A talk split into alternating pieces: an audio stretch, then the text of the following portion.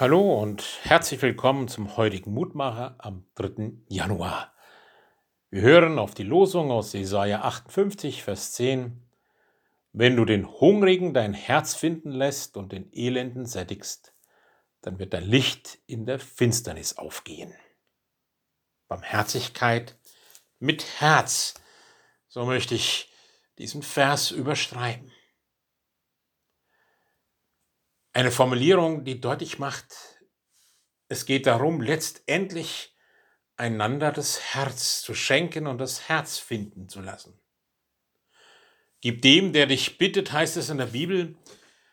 Und wie oft habe ich mich nach der Weisung von Jesus gerichtet und merke, wie oft fehlt mir dabei das Herz.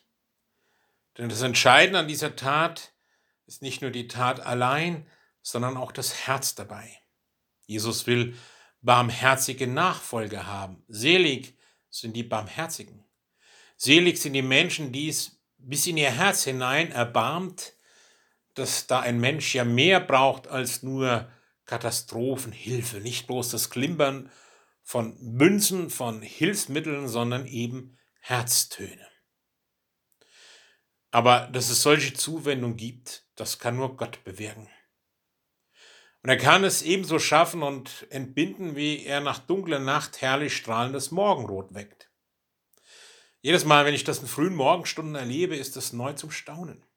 Und dieser Gott kann auch mich, der ich manchmal so äh, entmutigt bin, manchmal auch so harzherzig bin, er kann mir das Licht aufgehen lassen. Damit will ich rechnen. Ich will gespannt darauf warten, dass er auch mich gebraucht, dass mein Herz Barmherzigkeit ausströmt.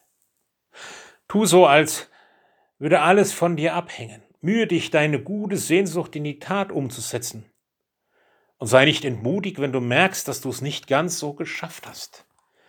Die Gnade Gottes wird dir von seiner Seite her niemals fehlen. Was eine tolle Motivation. So bitten wir dich, guter Gott, lass dein Licht immer wieder aufleuchten.